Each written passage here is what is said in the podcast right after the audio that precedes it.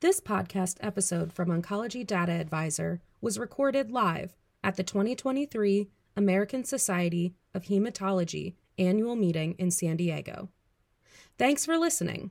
Be sure to visit oncdata.com, subscribe to our YouTube channel, and follow us on social media for more exclusive content and interviews from the meeting. Today we are here with Dr. Tessoulin. Would you like to begin by introducing yourself and your research interest? Yeah, thank you, Lynn, to have me. So I'm Benoit Tessoulin. I'm a medical doctor and uh, the head of the lymphoma department at Nantes University Hospital in France, with a special interest in lymphoma, of course. Awesome. Glad to have you. Um, to begin with um, the interview, would you like to give us an overview of the ELM 2 study and what it sought to accomplish? Yeah, so what we reported here was um, the patient reported outcomes of the follicular lymphoma cohort of the ELM2 study. ELM2 is the monotherapy uh, trial with odronextamab, which is a bispecific antibody.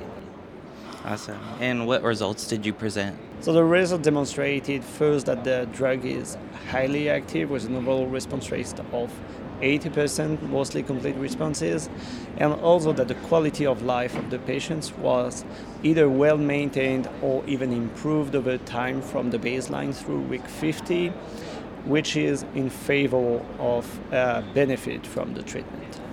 Awesome. And um, what kind of drug is um, odronextamab and how does it work in the relapse refractory FL landscape?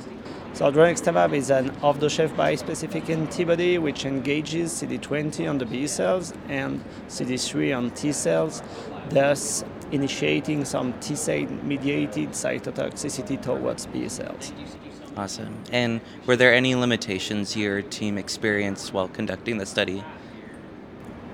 There are some limitations which relate to the design of the trial because it's a phase two, so most of the findings are some of hypothesis generating data, but so far not that much uh, limitations because completion rates for the PROs were quite high from baseline through week 50, more than 75%. So it's quite very good completion rate for this kind of study.